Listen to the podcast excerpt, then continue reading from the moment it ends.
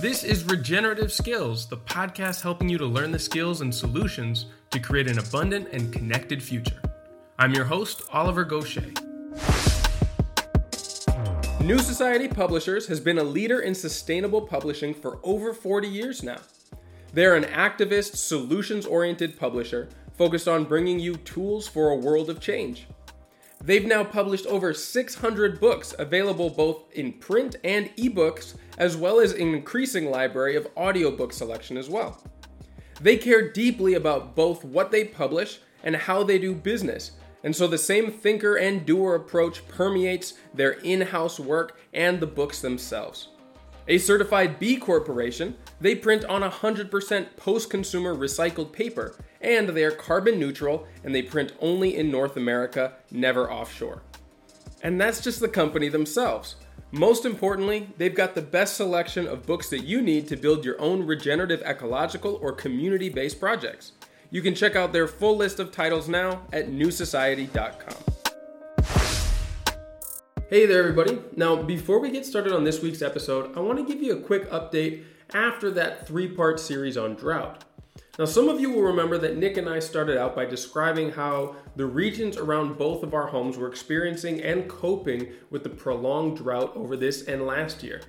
Well, in the last two days, here in the pre littoral mountains east of the Plana de Vic, where I live, in Catalonia in Spain, we received a major downpour, and it has continued to rain solidly the two days since then. Now, the Riera Mayor, the river that runs past my house, rose more than half a meter, which is almost two feet in height, as the water rushed down from the parched catchment area upstream. The waterfall turned into a cascade, and though the level has gone down by about half of its former height, it's still flowing much higher than it was before the rains, and the water is a light brown, opaque color that is heavy with the topsoil of runoff from upstream. Now, one of the reasons why I mention this event is because one of the first reactions that came from the administrators of the neighborhood across the street from us is that people can now start filling their pools and watering their gardens again. It just strikes me how quickly we all revert back to old habits and water use patterns the moment that a temporary relief sets in. Now, the larger situation is that despite nearly 60 centimeters or about two feet of rain that has fallen in the last two days, the total accumulated rainfall for this year is still less than half of what it would be at this time of the year on an average year, maybe only a decade ago. I want to stress the point that a couple of large and relieving rain events do not constitute the end of a drought. We haven't even started the most intense part of our dry season, and the level of our reservoirs remain at critical levels. Even if we somehow manage to get an overall average rain amount by the end of this year, that doesn't necessarily mean a replenishment of the reservoirs, the aquifers, and certainly not the snowcap in the Pyrenees that feeds the land below. I really believe that we need to prioritize a transformation of our relationship with water and the way that we use and manage it. This priority can't be lost in times of temporary abundance. These are the moments when we should use every drop to restore what was lost through previous mismanagement. But look, anyway, I'll get off my soapbox now because I'm very happy to bring you another episode in this nonlinear series on holistic health. In previous episodes, we talked about whole food nutrition with Richard Perkins and reaching your peak performance with Dr. Garrett Kefferstein. And today we're going to take a look at the role that our built environment can play in facilitating health and interconnection. So, those of you who have been listening for a long time will probably remember that this topic is very close to my heart. I started out in natural building before ecological design, and I was fascinated by the potential of creating living spaces that could bring out the best in people, positively affect their health, and become a part of the surrounding ecology. Now, in this session, I'm going to explore all of these angles and more with Neal Collins, the co founder and CEO of Latitude, a company that helps homeowners, earth tenders, farmers, developers, and real estate professionals across North America who are called to transform the way that we inhabit the planet. Neal is also the host of the Regenerative Real Estate Podcast and has been recognized by the Daily Journal of Commerce as a rising phenom in the building industry. Neal lives where the mountains meet the sea on Whidbey Island, where he is creating a permaculture based family compound and is a founding board member of a community housing land trust. Now, in this session, we explore what regenerative real estate is and how it can overcome some of the inherent conflicts that are present in the dynamics of land ownership and land being traded as a commodity. From there, we explore how different land management and development models can create equitable and healthy living environments instead of being reduced to financial tools and means of merely housing populations the way that it's mostly used now. We also look at the potential for housing to facilitate the creation of community and deeper connection, a concept that Neal is not only promoting but is also living on his own property. This is a really fun conversation that takes many different turns, and I hope that you find the challenge and the experiment of creating regenerative buildings and land ownership models as interesting as Neal and I do. So let's just jump right in, and I'll hand things over to Neal Collins. Neal, thanks so much for taking the time to be on the show today. It's interesting to hear your voice directly instead of listening to it through your own show. It's always fun to to talk with people who have a similar perspective of being in the interview seat. But anyway, how are things going for you out on Whidbey Island? Oliver, it is it is a real treat to be on this show. I it it's almost uh, one of those experiences where you know somebody's voice just from tuning into their podcast and um. I've been following following your journey for a while w- with the podcast, and you just have such an amazing guest lineup that it's um, it's fun to to actually get to talk in person, or at least digitally, even though we're separated by an ocean. But yeah, life is good. It's it's May in the Pacific Northwest, which means that everybody and everything is coming out of hibernation, and yeah. uh, myself included. And so it's it's just I don't know, it's like that spring yang fever is just alive and well. And it's like I have this renewed sense of of life right now. Uh, yeah, thanks for asking. How how about yourself? I, I'm curious because I don't get to talk to too many people in that Mediterranean climate. Um, do you even have seasons? oh yeah, or is it all time great? Yeah, well, so you know, it's it's difficult to describe because when I talk about the Mediterranean climate, most people will have a different idea than what we actually experience here. They'll think of olive groves and orchards and you know vineyards and such, which they do have at a lower elevation than what we are. But we're 500 meters up, so that's like um, what is that three times? So about 1,500 feet in elevation, in a small mountain range in between the Pyrenees and the coastal range here in the far northeast of Spain, in, in Catalonia. And because of that, we are in a very cold pocket. So we technically have a Mediterranean climate with the change of precipitation patterns. We have kind of cool, humid winters, and our rainy seasons are in autumn and spring.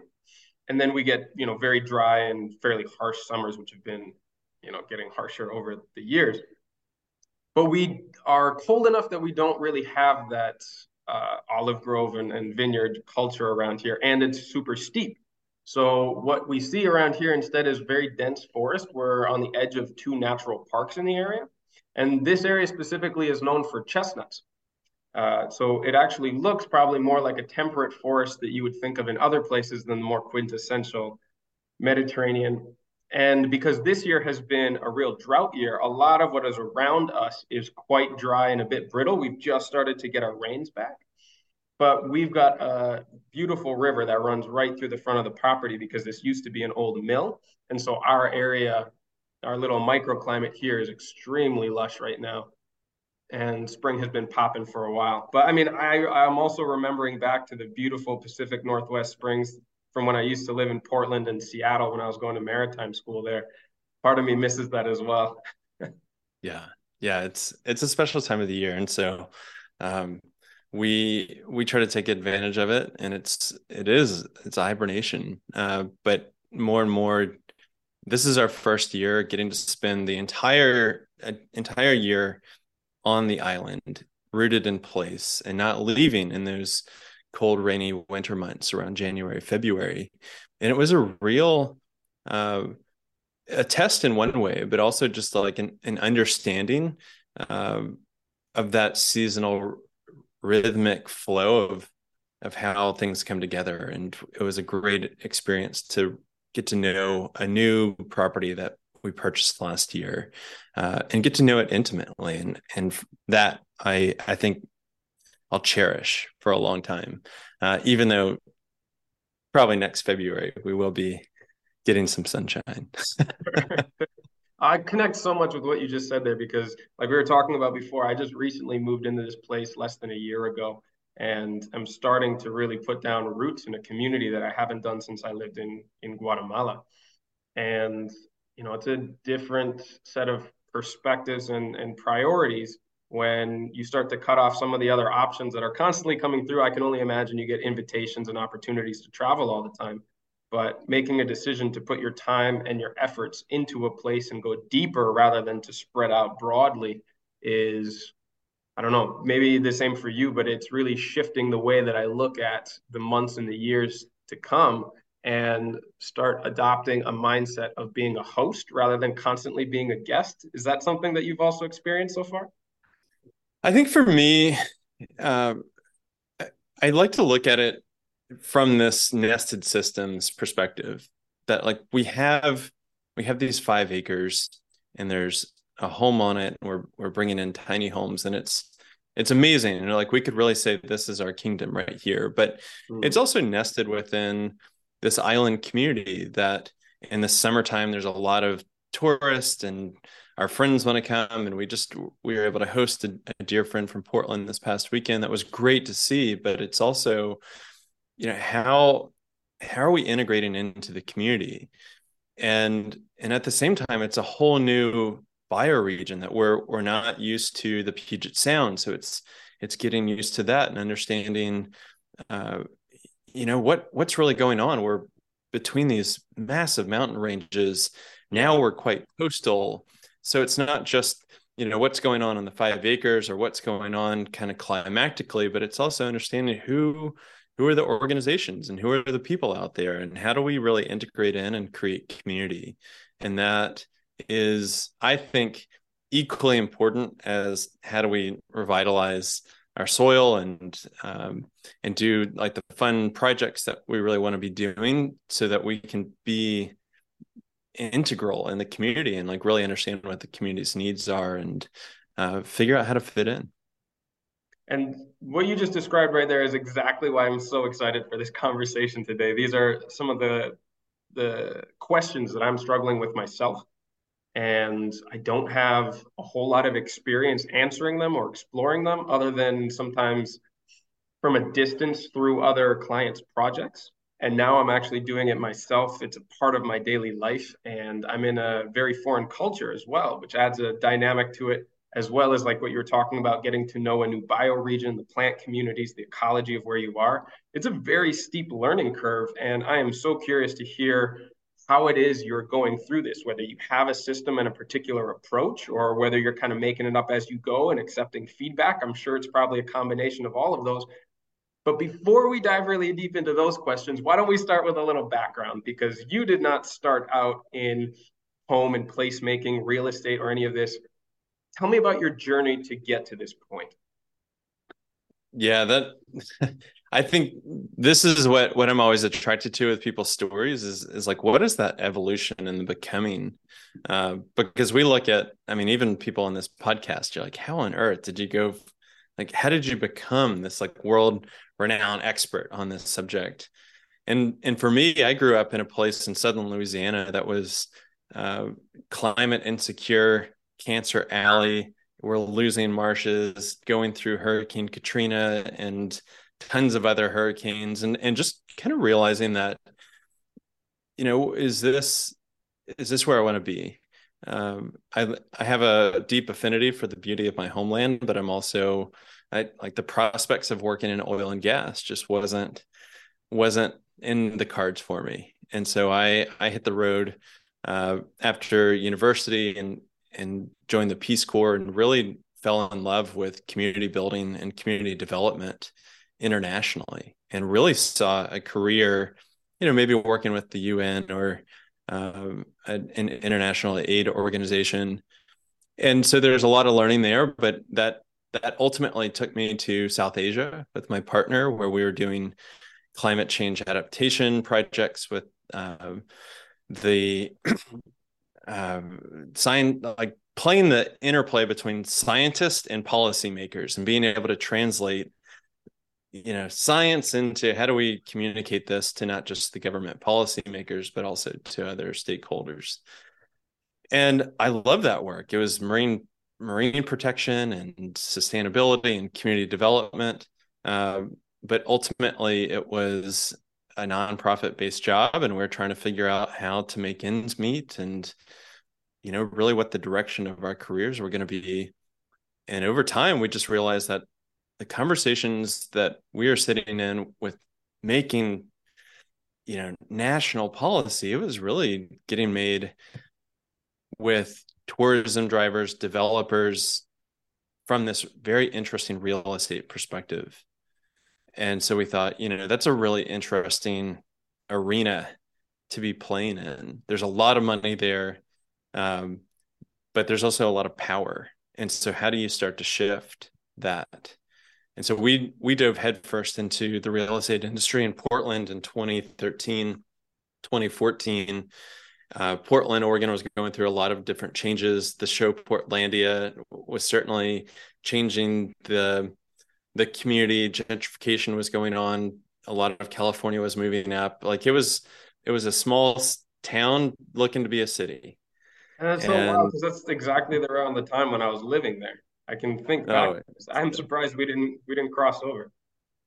Well, I mean, we we learned real estate from a very conventional approach. It, it was from um, small multifamily apartment buildings, uh, learning how to improve them, working with these landlords that wanted to to sell after you know maybe decades of ownership and tons of deferred maintenance and uh, working in the vein of property management and in brokerage and large commercial development. So it was it was really this intense period where it was like how how does this industry come together? Like how do you acquire property and how do where where are the financing sources and where does the capital and how does investment work? Like what what attracts people to invest into a project? Um, and then once you do that, how do you bring the people and the teams together to pull it off? And once you've built something how do you manage it? So it was it was a really intense period. Uh, we put our heads down and just started to kind of say yes to all the opportunities that were coming our way quite unconsciously following the dogma of like the entrepreneurial spirit of just like you've got to grow and you've got to scale and you've got to replace yourself with other people and and that's how you do it. Um, but it got to a point to where we realized there's you know 20 something people on the team. Uh, we're not talking about the values that really lit us up around community development or sustainability. Um, there you know i had this like deep love for permaculture and agriculture uh, from my days in, in the peace corps. That was not getting represented. Um, and it coincided with the time that my dad got what we thought was terminal cancer diagnosis at the time. My mother in law got a terminal cancer diagnosis. She ultimately died a couple of years later. Uh, my father in law's partner came down with ALS. He had also gone through cancer. So it's just like, what on earth is going on? Like, we've built this thing that we ultimately can't stand. Um, and our family life is a real wake up call. And that was the catalyst for us to say, let's take a breath.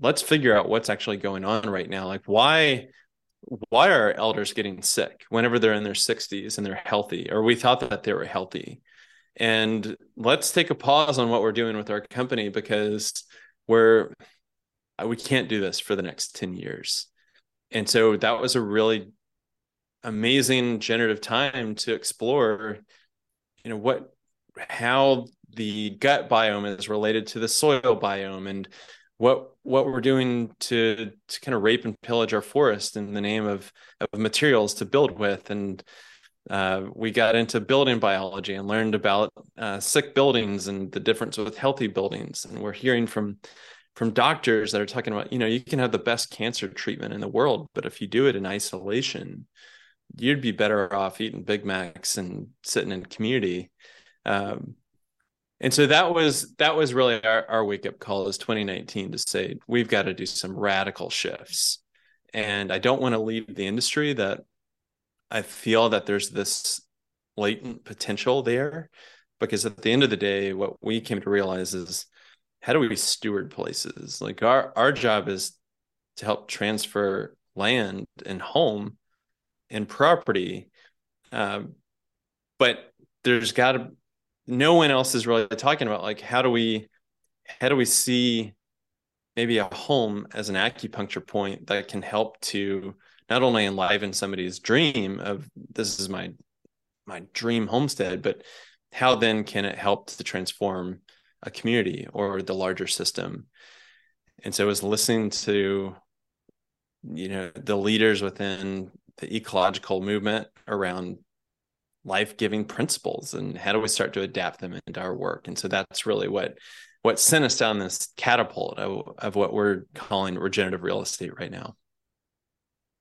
Well let's go into that definition then. What does how could you have regeneration which for me is is so soulful? It is uh it's first an inner practice and then it's expressed outwardly through my decision making on how I interact with land and community and people and place.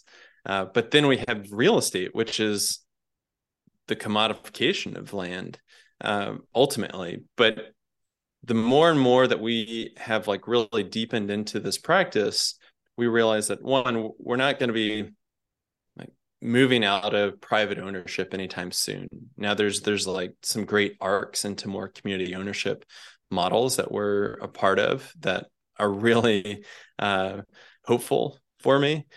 But it's it's really figuring out how how do we bring those people together that are trying to figure out like this is how I want to live, this is how I want to show up, this is how I want to activate place and how I want to be a steward.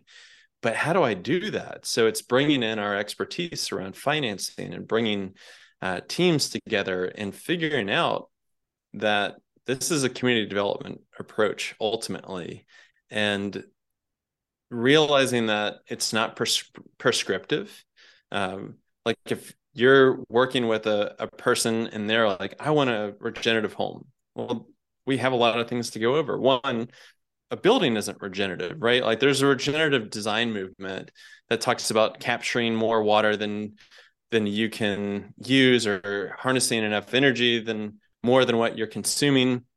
And those are all amazing things. Like i love that technology that comes together. Um, but ultimately it's it's centered around five pillars for us which is how do we have homes and habitats that represent health and wellness ecology community sustainability and in a spirit of place. And if we can really orient towards that framework we can go miles deep under each one of those. And we can really start to work with people around like what where do you want to go? What's the direction that that you're really lit up about? You know some people they come to us and they're like i want a net zero house. I want this like modern glass.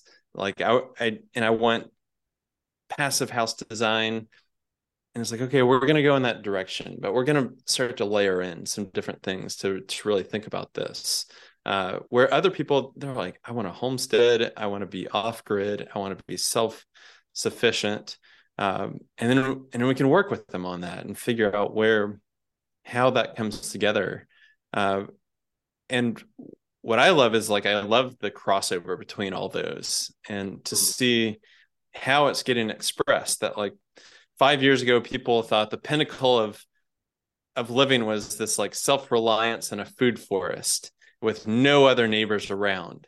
And now people are like, I want to have community and I I want the same things, but like they're starting to think deeper about some of these issues. Um, and so that's we're bringing in this like the buy sell realm, but we we work really hard on what does the transformation look like and how do we bring uh, this ecological world with this real estate world together. And um, a lot of it's been thrown spaghetti at the wall but there's been some amazing people and projects that have come out of it as a result. Man, you really outlined so many of the things. Just thinking back to how I originally fell in love with this idea of all the potential that's within the concept, the analogous concept of regeneration, and my entry point being into natural building originally. And that was a big point of focus. That was what I was doing with clients and how that has blossomed into working in broader ecologies. But so many of the things you articulate, articulated were the points of inspiration that got me to dig deeper into this. And there's also a lot of things that you mentioned there at the beginning too that I'd like to dive deeper into. One particularly in that we're not likely to move away from private ownership of land anytime soon, and that it is almost a cognitive dissonance of bringing in the concept of regenerative real estate when the definition of real estate is the commodification of what should be a public resource to begin with.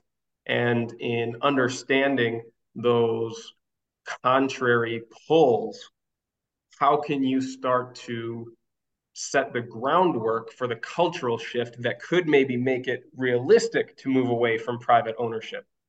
I would imagine you've thought through this quite a bit more than, than I have in what are the precursors or the presence of elements that could start to create a new relationship and remove private ownership from land. Maybe go through what you've kind of discovered in operating in that space and what might be some of the things that we can start to lay the groundwork for now if that's eventually where we'd like to go. Yeah. So I'm going to come at this from a very US centric perspective. Arguably, the US has uh, the most assets within the real estate industry than any other country, with China either close behind, if maybe they've, they've surpassed the US, but our system is based on private ownership where it's it's very particular because you can go out and there's a whole other industry which is the financial industry that lends money for you to go buy property so it's it's unlike stocks where if you're going to buy a hundred thousand dollars of stocks or a hundred dollars of stocks, you need that amount of money. Real estate, you're able to leverage that. Um, so you've got to realize whenever people are talking about, well, we shouldn't have have private ownership. Uh, in in theory, that's I I like really lean in that direction, but we also have to overcome. There's 32 trillion dollars worth of assets in this one country alone. That if you were to to publicly or to get away from privatization of land, uh, it would immediately collapse the economy, and it, it's really hard for people to understand that uh, from a policy making perspective. And we've grown up in this environment where people think that their home is their largest investment, and largely, it's been that way because somebody has bought it for let's say $30,000 back in 1950 and now it's worth $350,000. Uh, in coastal regions, it's even more. You bought it uh, maybe even 10 years ago, and and now you're you've doubled your money. Uh, that has certainly created wealth generation for gener- a lot of generations and a lot of people, but it's also excluded a lot of people, particularly those that are structurally disadvantaged, uh, especially like the BIPOC community.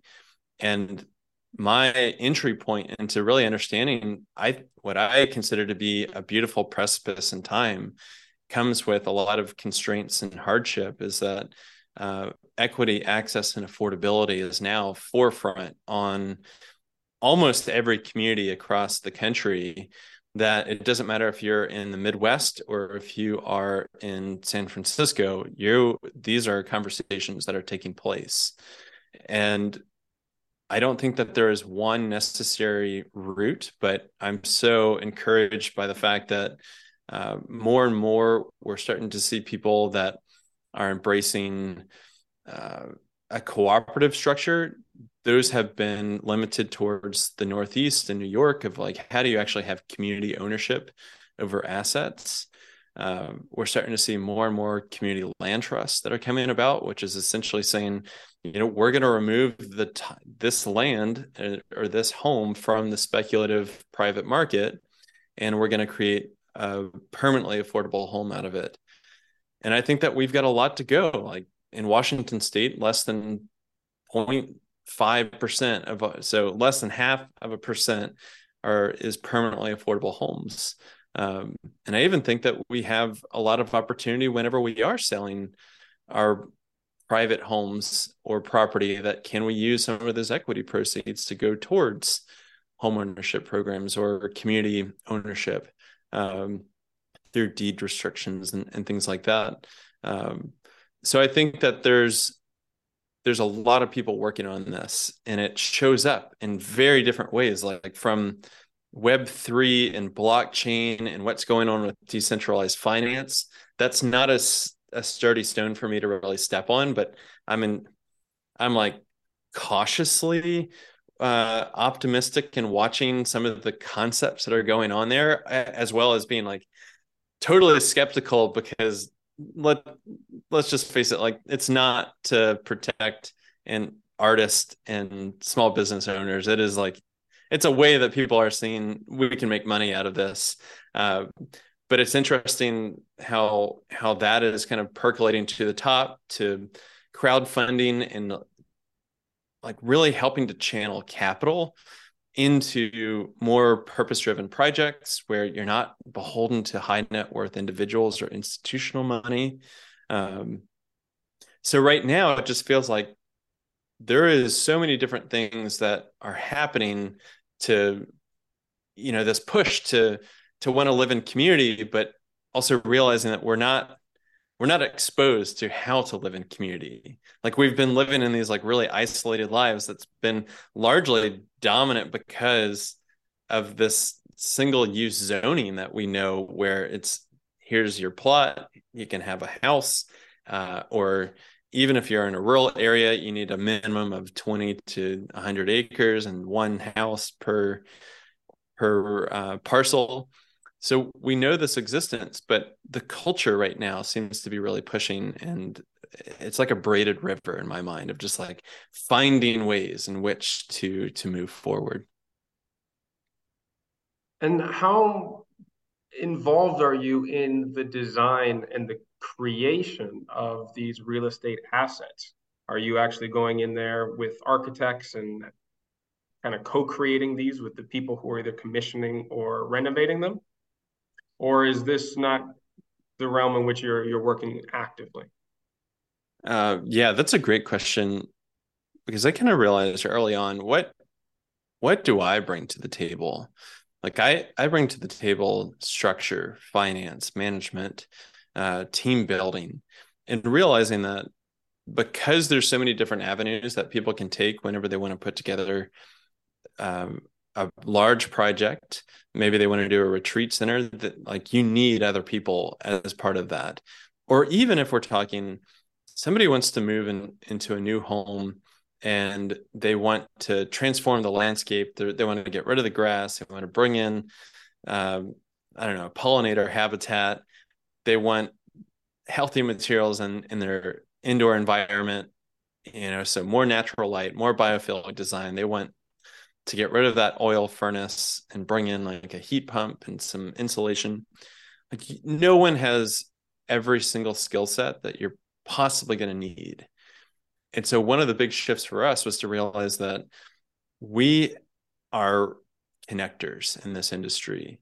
Our job is to go find the people in the locations that we're working with that are the designers, the architects, the contractors, the financiers, um, the community development corporations like there's so many different avenues that it takes to build a team that can adapt to clients individual needs and, and goals.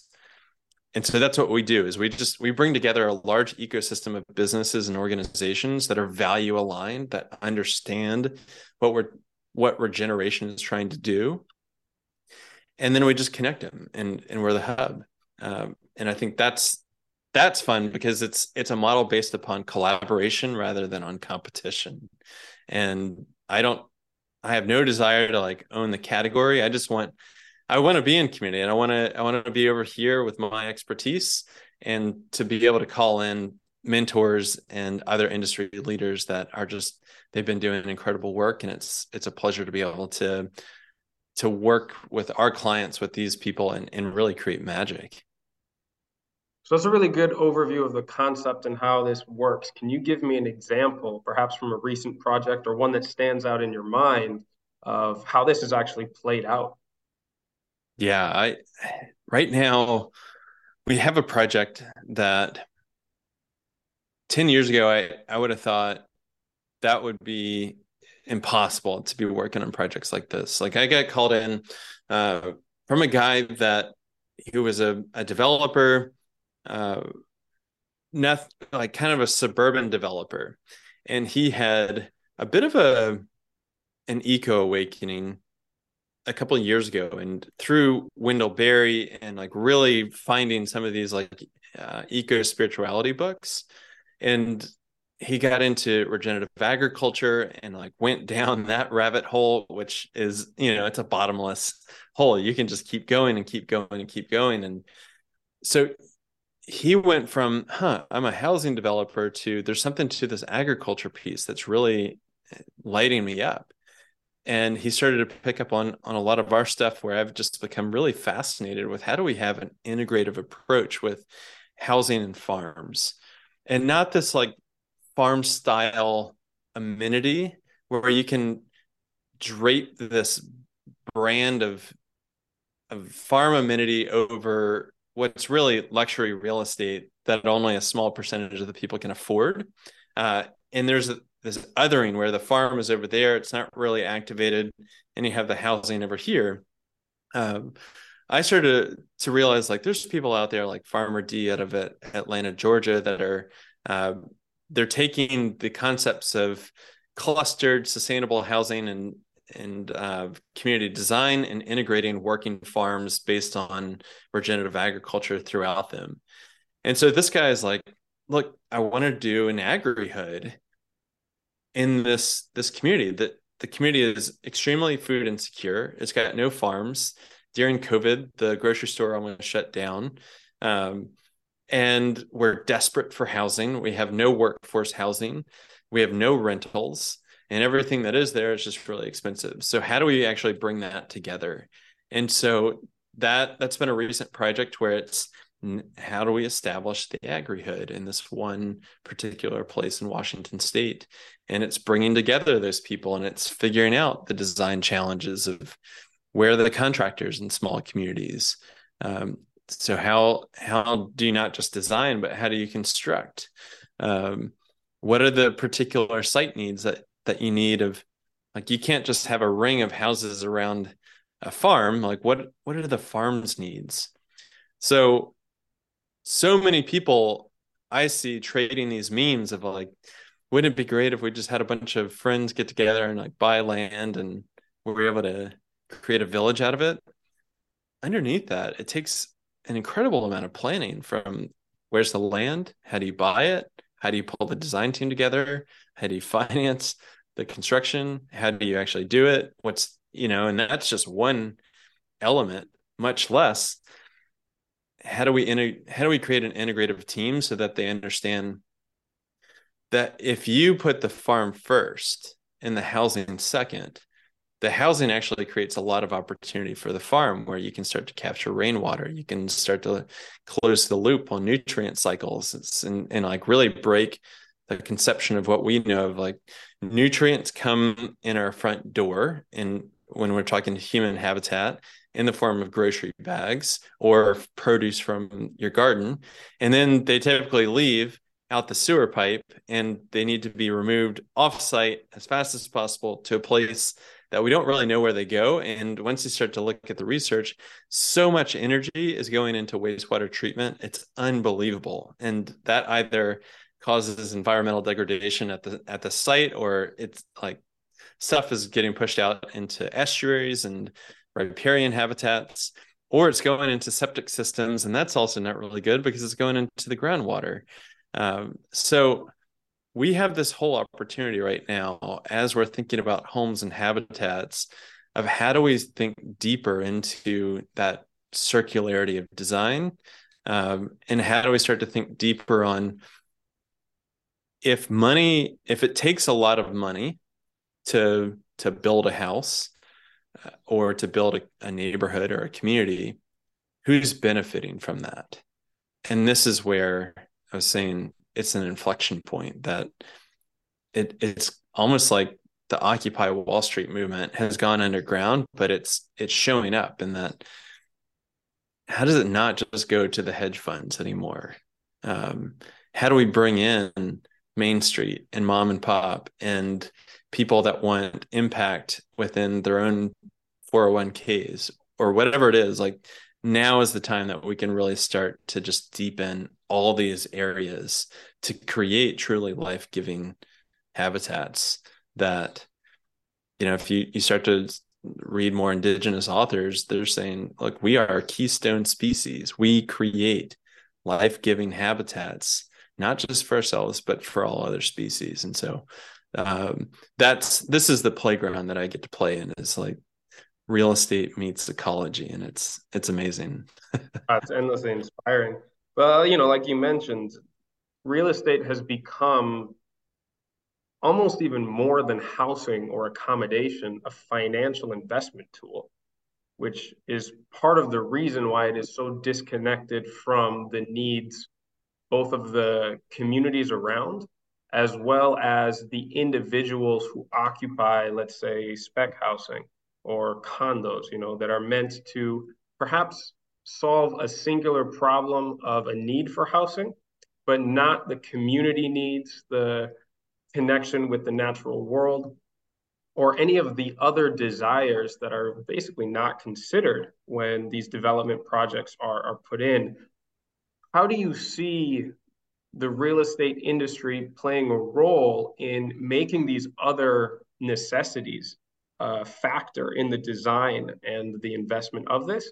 And can, well, without giving you too much to try and answer here, I, I'm also curious if the investment aspect of real estate can somehow be sort of Aikido warped into something that propels the health and the capacity for life rather than just a sequestration of financial resources back up to the top.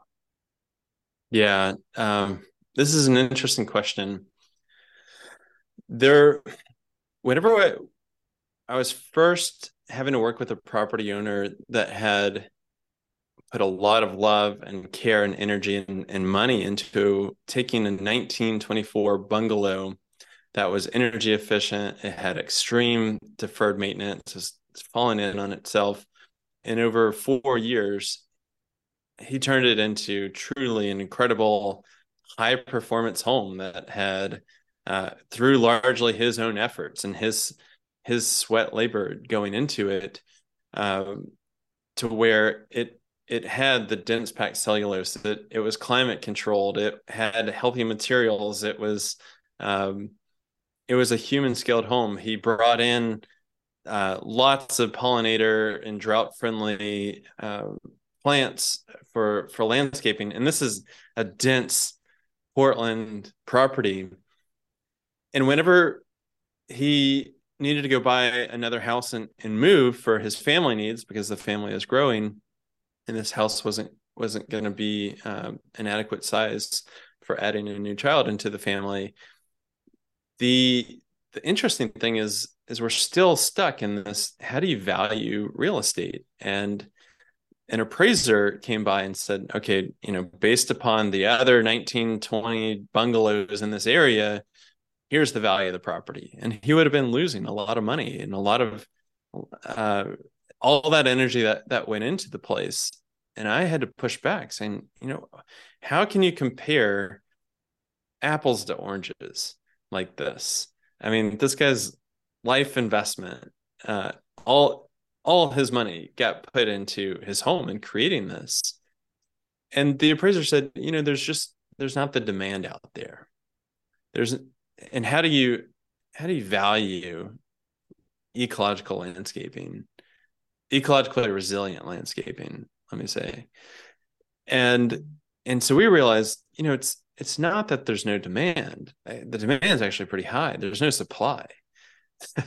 like if you go into an urban environment it the supply of, of homes that are equipped for the 21st and the 22nd century is just not there we have largely inherited a built environment that's based upon 19th and 20th century thinking and technology from the plants that are on site to the design to the zoning and to the technology that that's in there. So we really have to figure out how do we how do we do this? How do we make this transition? Um, and it comes from the people that are saying this is how i want to show up. This is how i want to live. This is what a healthy resilient home and community looks like for me. This is how i want to be a part of my neighborhood and my community. Or this is how i want to get away from a corporate life and and actually be more place based and it takes everybody right now doing what everybody is doing to follow their values and their curiosity and that that inside voice that's saying you know i can i can do more. I can there's different ways in which we can do this. And it's linking up with those professionals and those organizations or even your neighbors to say what if we were to try this? And you start to see research studies like if you transform your landscape on your property and you live in a dense urban block uh, this, there are researchers that have shown how many people start to uh, mimic or do similar projects. And and that's so encouraging to see of like it, it just takes one person on a block to to create a spark that other people will pick up on and you might look really crazy with you know your leaf mold in the front yard and like you're not mowing in in may and you know your your sheet mulching you got you've got leaves and mulch. And we had a perpetual uh, chip pile on the street in our front yard that people would come and knock on the door saying like you have a smoking pile of uh, uh, wood debris in the yard or on the street like you should really call the fire department. Um, so that i think that's what it requires. It requires the culture to embrace the fact that how we have been living is entirely unsustainable. It's not healthy.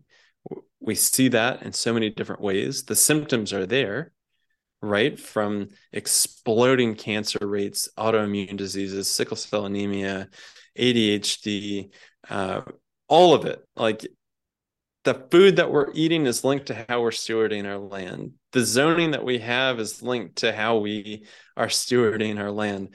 The design that we're in is like perpetuated by the architecture schools and the design schools. So like th- this is what's so fun about regeneration is it's not just this one application of how do we create polycultural perennial landscapes that sequester carbon it is about how do we infuse regenerative thinking into every single industry that exists and then we'll be living in a very different different place hmm. yeah and it it comes back to one of the early realizations that I had when I was in natural building. This concept that you know you can bring together all these sort of natural materials, minimally processed, some of the newer ones coming out like hempcrete or whatever, to try and calculate which one has the lowest embodied energy or lowest carbon footprint, whatever metric you're trying to optimize for. And what they always came up with was the lowest embodied energy or carbon footprint for any material is the one that's already standing. It's not in any new development. And though I'm sure that's a big part of what you work with, there's also this challenge, like you were just talking about, of renovating these neighborhoods, these buildings, this infrastructure that was not built with the type of lifestyle or the health that we would want in mind. In fact, especially thinking of the US context, like that is the vast majority of what our built environment is. And yet, if we ignore even these broken, unhealthy, engineered environments, we're missing some of the biggest potential and the best use of resources that, that we have access to without this very attractive but very privileged perspective of let's just forget about all this and start over from scratch because we have the resources and the flexibility to do so. it really negates the reality of most people's situation and the options and the resources that they're working with. And so, like, where do you see some of the biggest potential in, you know, sometimes overcoming the regulations or the restrictions that are in place for these unhealthy built environments to start to find a new potential and a trajectory that can eventually um, start to fulfill some of the things that we're optimizing for in the new buildings or you know the the conceived structures and, and real estate projects that you probably work with as well. Yeah I, I love that you you are coming from a natural building background because it's hard to to not see so much potential there. Um, from the embodied carbon to the non-toxic environments like if, if people really tune in and they start to to really look at the public health crisis that we're in and understand what the root causes are and they realize that we're living in these engineered boxes that have emf frequencies like blasting us at all times uh, we're we're using chemicals within particle board and glues and paints uh, and in furniture that is really suppressing our immune system. We're not doing ourselves any favor by eating even this like new conventional organic uh, produce that's coming out at, at the grocery stores. Like we are in such a subdued state because of how we're creating our environments to that there's this architect out of southern oregon uh, a, a, couple named Paula and Robert Baker Laporte, and they have been building these things called e- or designing EcoNest homes. And they're they have this marketing that I think is brilliant because it really hits on on just like the short bites that our, our brains are now accustomed to, which is have the best night's sleep of your life.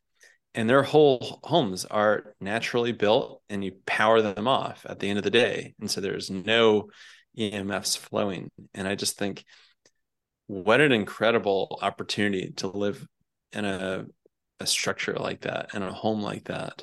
Um, I would love to see that become more mainstream. I'm I'm not really sure. You know, we work kind of in rural and urban environments, and um, I would really pass it over to you and to other natural building builders that are like how could you scale this? Um, I think there's there's a lot of promise within using deep forest stewardship practices to create things like cross laminated timbers, um, really getting away from cement and everything that that comes with energy intensive building materials uh, and construction methods.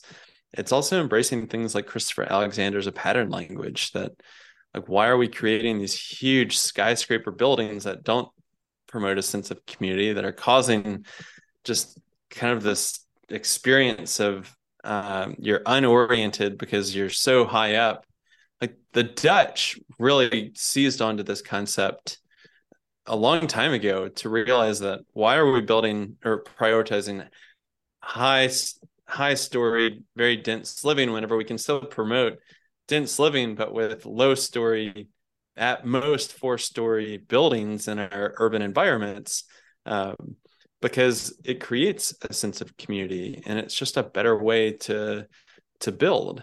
Um, that's really antithetical to how urban environments are getting treated right now. Um, I mean, you look at at the rise of of what's going on in Asia and these like mega cities out of China, and you're like, it, it's at a scale that is no longer human. And we can even have dense populations with tens of million millions of people. Um, but how do we always embrace holism and recognizing those patterns that christopher alexander talks about as we go to to create the home and the community and and all that that's there. So i know it's not it's not the best answer, but it, it it goes back into we have to be intentional and we have to be mindful of of what we're doing. And and this is the hard part of working within the real estate industry is that whenever you go through the last really from 2012 to 2023 people are just grateful to be in a home that they're able to get into a place that they hopefully can afford um, much less now they're like well how do, how do i even afford to do the things that i want to be doing? Um, so i i think that it's we continuously work on the culture and we, we don't have prescriptive models. And it's not just about sustainability and it's not just about adding solar panels to a building. Um, you know we see the consequences of that whenever now the carbon markets are doing some pretty nefarious things. Um, i am quite skeptical to think like even if you just look very narrowly at the climate crisis from a carbon perspective are we really going to be able to solve that if we don't also talk about the social aspect and the environmental aspect and the equity aspect? Like there is a poly crisis that's going on and solar panels are not the answer or just the answer. Yeah absolutely. I mean as soon as you realize that all of these things are connected to reduce them to a single metric or thing to optimize for basically loses the forest for the trees. And, and like eh, yeah, I mean, I, this conversation is just blowing my mind into so many lines of thinking and inspiration that I had years ago that I haven't forgotten and are starting to come up as I look at the house and the farm that I'm currently renovating from. Um, you know, having previously built my own home with my colleagues in Guatemala and the farm that we had there, and getting to somewhat start with a blank slate, access to a lot of natural materials, and the considerations that were made when trying to provide healthy, adequate housing given our resources, the need for three people to live close together and fulfill our needs, to now where I'm coming into a building that has an extremely long history. We actually don't know how old the building is, but it was built by Romans, at least the core of it. So it's, it's at least over a thousand years old and has been renovated multiple times. It has served many different functions. It used to be a mill, then it was, I think they, they built like smoking pipes for a while, I, I heard rumors of. And most recently, it was a hostel and a restaurant. And the lives and the stories that are contained in that, as well as the need to update and change things for the context both my partner and I are living in, as well as the context of the modern world that we operate in while somehow carrying on the stories that brought us to this point and evaluating the different resources we have access to. Like, I would like to renovate this as much as possible with natural materials. What is there around me that can also serve the purpose of the time and place that we're living in? And it gives way to a longer conversation of what does housing or accommodation serve is it really just to keep us safe and a good place to sleep and do some basic functions? Or should we start to have conversations with our doctors when we're not feeling well about what our environment that we're currently living in is doing to our health? You know, are there VOCs flying around, the radiation that you mentioned? Uh, is it disconnecting us from the social interaction that's key to an emotional and, and spiritual health that affects our physical health as well? as much as we're starting to bring farmers into this conversation with the doctor, I think our builders have a responsibility to answer some questions too. And well, anyway, that's just kind of some of the things that what you were saying provoked for me. I guess what I would like to understand is this other idea of starting to turn private land based wealth that is traditional in real estate into community wealth and what that means for you in the process that you are exploring to make that happen. Yeah, I I personally love um, the community land trust model. I've really out out of a desperate community need within our own community to for affordable housing uh, have really gone down that path to understanding what that looks like. And for me, I always ha- held community land trust as this two-legged stool that we kick the third leg of the stool out, and it's just really an unfortunate consequence that you know we're putting these these people into homes that and giving them home ownership opportunities but they're not able to capture the market appreciation. Because i was coming from this very conventional approach that you know you have a mortgage you buy down or you pay down the mortgage so you're you're benefiting that way and the market is appreciating because there's inflation that always happens and there's speculation um, so whenever you go to sell 10 years 20 years 30 years later like you have a really nice um, cushion or nest egg that you're able to tap into. The detriment of that especially in a community like mine uh, which is small it's more agrarian uh, there's high tourism there's not a lot of available housing is that our median house price is $632,000 and our median income is substantially less than that. So how that shows up is that at first you start to notice that the restaurants aren't open on a regular basis or maybe they're closing down at 6 p.m. because they don't have the capacity to seat other people. And then you start to realize that like oh that first grade teacher position that's open at the school they can't fill it because the teacher can't find housing um, and then you start to see that the police chief has to move out of the community or the tool rental business uh, they're permanently permanently closing because they, they can't find workers to live in the area. So this is just these are all real examples to our local community on this island. And and the island for me is also really wild. It's not an urban environment where people are getting displaced on a regular basis but they just end up going a little bit further out. Uh, they still have the same circle of friends. They can probably keep their same job. And and that happens. But for me the real sticking point was once you leave an island community that person that job that business is gone. And so for us, there was a real push to how do we create more community ownership and to get the community involved and to say, we're going to produce housing that uh, is not only going to provide stability and dignity for people where that they can have a mortgage, get the the mortgage interest deduction uh, on their taxes, um, but they can also benefit from a forced savings plan where they are paying off a portion of their principal every month. Uh, they instead of having to pay, you know, the twenty five hundred dollars a month on on a market rate mortgage, they're paying below a thousand dollars and like really having comfortable savings there.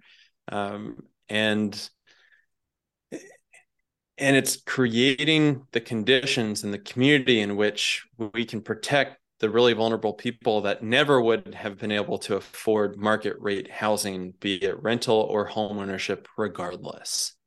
And so, the more that you can really tap into community organizations that are engendered by a sense of a community membership that votes on the board, that fundraises, that is able to take advantage of public and private partnerships, uh, so that you can go out and either build housing or adapt existing housing and create permanent affordability out of that, that is a whole new ballgame. And for me, it's no longer what is the solution to this problem? How are we going to deal with this? Because it's showing up in our urban areas as houselessness. It's showing up as people being really uh, financially burdened because they're way above 30% of their net income going towards towards housing.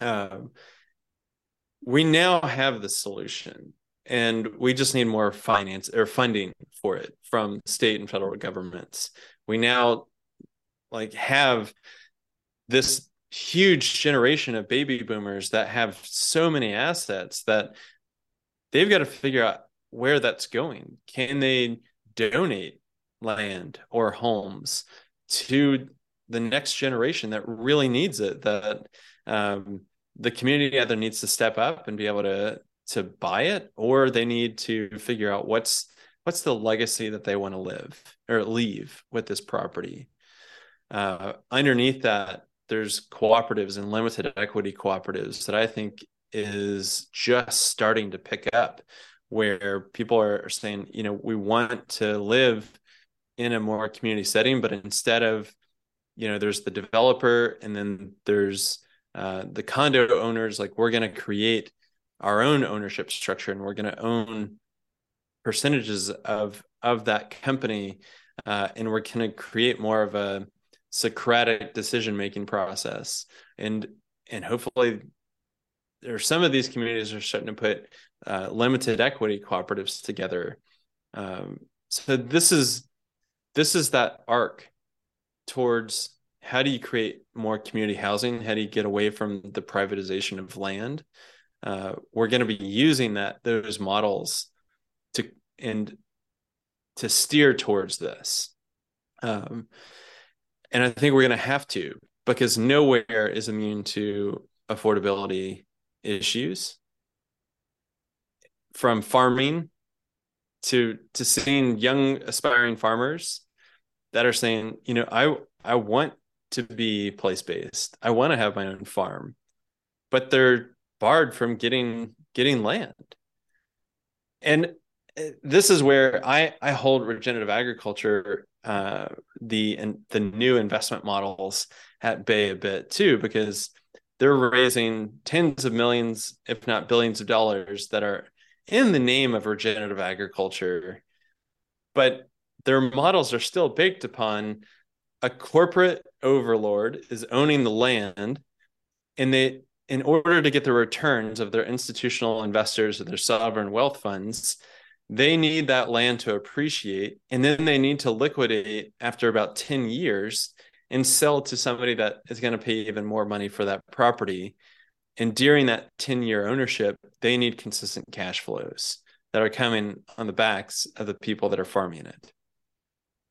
I mean they might be doing regenerative agriculture and rotating animals around and um, using a more perennial based system but is that regenerative enough?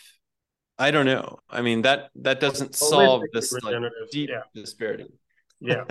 Yeah. I mean i have often talked about how the social and com- human community aspect of regenerative farming as it is currently hyped seems to be the weakest link in that chain.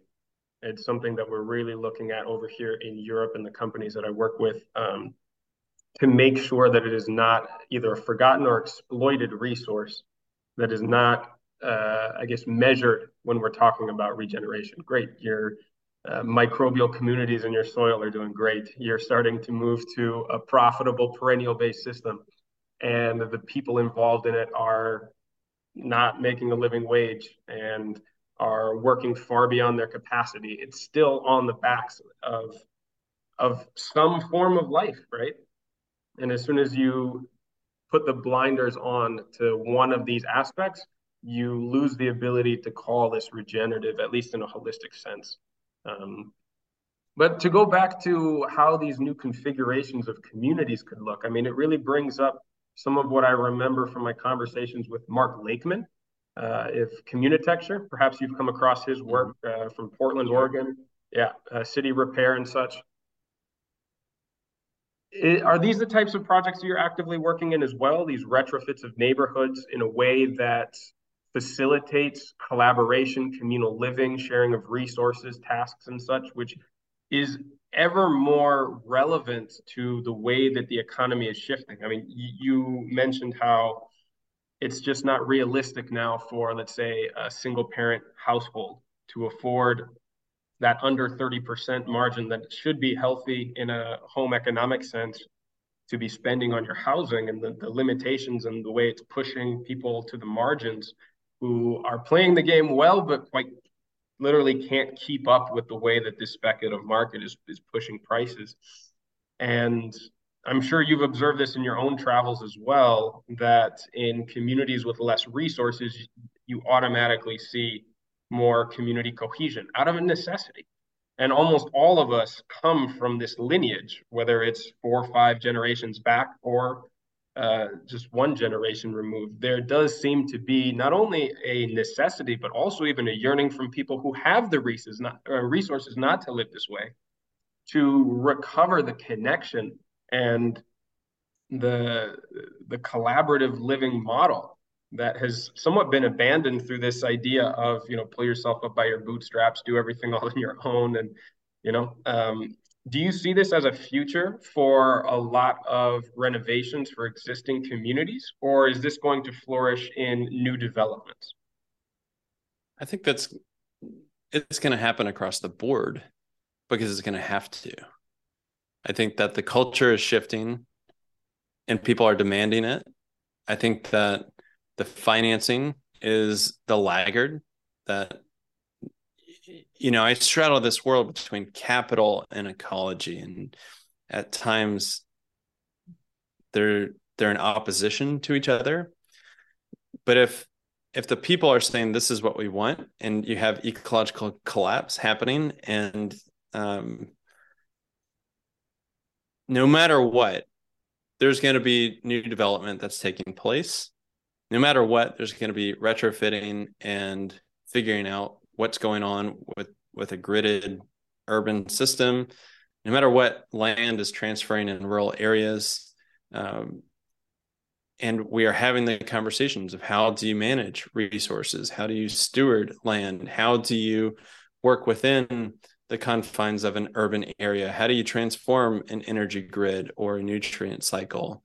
Um, I love the the thought exercises of of using a permaculture to a, a system like New York City and in seeing it's a flow of energy, water, and nutrients, and understanding how can we how can we start to to create these adaptations of our environments that are going to be more life-giving.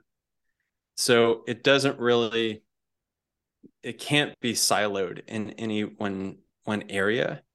And as long as the capital starts to recognize that and to support it and i'm not i'm certainly not saying it's there right now but it's starting to get there. It's starting there's there's things that are cropping up that are very uh, interesting to watch. And i think that's we're at the beginning and shows like this are are ones that help seed this idea of of what could be. Um, because that that's what we're having to hold right now is well let's let's figure out the kind of environment and the kind of planet and the kind of community that we want to be in and, and understand that we have the obligation and the real necessity to to make change because we can't continue like this any longer. It's outdated models it's erroneous thinking that that the experiment worked kind of well for a couple generations, maybe not even that. Um, but we're going to have to step up to the plate. Yeah, yeah, absolutely. And I would be remiss if I didn't ask you, since you've also been in this podcasting space for a while and had some amazing conversations. Um, what have been some of the new ideas or championed processes that you have been privy to through your interviews that have inspired you recently and that have got you looking forward to how they develop and, and how it affects your work? No, that that's a rich question and it's so deep. I really appreciate every guest that has come on the Regenerative Real Estate podcast. It has been such a learning journey for me uh, I love to get into that backstory and understand the becoming of somebody and and like really the twists and turns that people are making to to follow their intuition and to to really marry head and heart together. I think it's it's that balancing act. It's not just like how do how do I do this and I've got to ignore all the other realities around me. Um, they're they're taking these blended approaches towards creating habitat that is amazing. And it's pretty eye-opening. I just had a, a guest on uh, named hillary maddox who created a, a, site called black girl country living. Um, and that that's an amazing insight into the look of a young black woman and her family that are homesteading. And um, that they just have that community has never really felt safe in rural areas. that like to take advantage of the hiking trails of the Pacific Northwest. They didn't feel safe doing that. Like connecting with with a farm and and being able to put their hands on the soil. That is not in her culture or in that community's culture. And so seeing people that are inviting and enrolling others into into that work is really inspiring. Um, I love you know the people like Mark Lakeman that it's like a provocateur of what sustainability is and architecture and zoning like mark mark will take you on this like blast of what a gridded urban design the the tenement state dating back to like the roman armies and transporting goods and soldiers and helping them orient much faster rather than like the design patterns of villages um, to you know green builders that that are really on that bleeding edge and and helping to define what healthy resilient high performance buildings look like uh, to where i just people come to me and they're like you have such a diversity of guests on from the agriculture to the the built environment to the financing piece. And i'm like yeah because they're all related. Yeah. And um, if you get to be in the center of that conversation and start to harmonize some of these disparate concepts, it it's a whole new ball game for me. And that's something I really love about the program you've put together is that you've looked at an aspect of the built world and an industry through a holistic lens that could just as easily continue to propagate the narratives of separation and destruction that have gotten us to this point but by looking at it through the broad interconnected aspects that give it the potential to be something different, you do get this breadth of, of insights and perspectives and ideas that are absolutely intertwined with what this could be. And it keeps it interesting all the time. I really want to commend you for that. And can you tell our listeners what, well, where they can find the rest of your work, how they can get in touch, and maybe some resources you would recommend? Yeah, our company is called Latitude Regenerative Real Estate. We we try our best to to stay up on social media and and give um, inspiration and education through our offerings from monthly what we call ecosystem calls where you can come learn about different topics uh, the podcast is pretty easy to look up with the regenerative real estate podcast. Um, and and if you're at that point where maybe you're looking for a new a new home or you're trying to put together a community uh, or a, a, passion project and you're really feeling like you need some professional help uh, that's what latitude is there for. We we took a really interesting turn with uh, this decentralized work nature with covid where we started to get other real estate professionals that are saying you know i really want to align my skill set and my brand and how i show up in my profession, in my community, um, across North America. Uh, I think we're in 13 or 14 different states right now. And so not everywhere, uh, but certainly in, in some incredible areas and, and with just people that are so passionate about this. They are on a lifelong learning journey. Uh, we recently uh, had a team member join in in Portugal that has like such an incredible uh, land based experience with with large permaculture projects uh, on different continents, and so I'm really pleased about that. Um, Australia, uh, we got a group out of Australia that is like really gung ho about getting involved. So it, this is kind of a, a two part shout out. Like if if you're on that uh, customer side, like if you are are looking to do anything with land, home, or habitats, uh, certainly check Latitude out. But also, if you find yourself to be working within the broader real estate industry, from design to transactions to to whatever, um, we want to know those other organizations that are value aligned, because we have clients that need your expertise and we need to know who you are we want to be working with you and we want to be putting those projects together even and some of the best projects that i've ever had the opportunity of working on is are those ecosystem partners that like wouldn't it be great if you know i've had that or i've had this idea for a long time but I haven't quite figured out how to put it together. It's like, yes, let's let's play. Let's play. So yeah, reach out to us. I agree. It's so rewarding when someone is humble enough in the beginning of their journey that they come to you before they've already started and you have the opportunity to co-create a concept.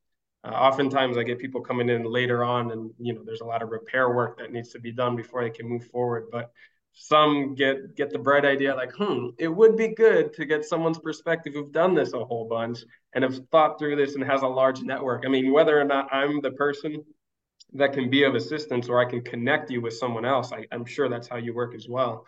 Um, it, it's it's so much fun just to, to co-create these with, with people who are who are willing to listen and have a clear vision of what they want to accomplish I think, well, hopefully, we'll get some listeners reaching out to you soon. And I would love to hear about how some of these projects continue to develop, especially as you start to work more in the Iberian Peninsula. Maybe we'll even have a chance to coordinate and collaborate in the future. Yeah, that'd be excellent. Oliver, thank you so much for putting on this podcast. It's a, a pleasure to get to come on it. Hey, it's a pleasure of mine. Let's uh, hopefully catch up again soon. I would love to continue to go deeper into this very broad topic with you, and I'll also keep up on your upcoming episodes as well. So thank you. Thanks, Oliver. Thanks once again to Neal. You can find all the links to the resources that he mentioned on the show notes for this episode on the Regenerative Skills website. I really encourage you to also check out the Regenerative Real Estate podcast if you're interested in learning more about the topics that we just touched on in this session. Now, before we wrap this up, just remember that these episodes are only the beginning of the learning resources, design and coaching services, in person courses, and interactive community that are available through Regenerative Skills. The Discord server is our free community where you can connect with other like minded listeners, exchange ideas, stories, tips, and resources, as well as interact with me directly and quite a few former guests from this show. Our Instagram account at regen underscore skills is the best place to see the projects that me and the team are working on, both for clients and collaborators, as well as on our own properties. I'll also be announcing the certification courses, workshops, and gatherings that we've got coming up later this year. If you're interested in getting dedicated support for your own project, you can now schedule a free planning session with one of our team members through the request form on our website. You can also find all the links, show notes, and past resources there at regenerativeskills.com. We truly believe that no matter your experience, your knowledge, abilities, resources, or background, you can be a powerful force for regeneration on this planet, and we're here to help you find your path. So, as always, remember to keep taking those little steps every day towards a regenerative future, and I'll be right by your side along the way.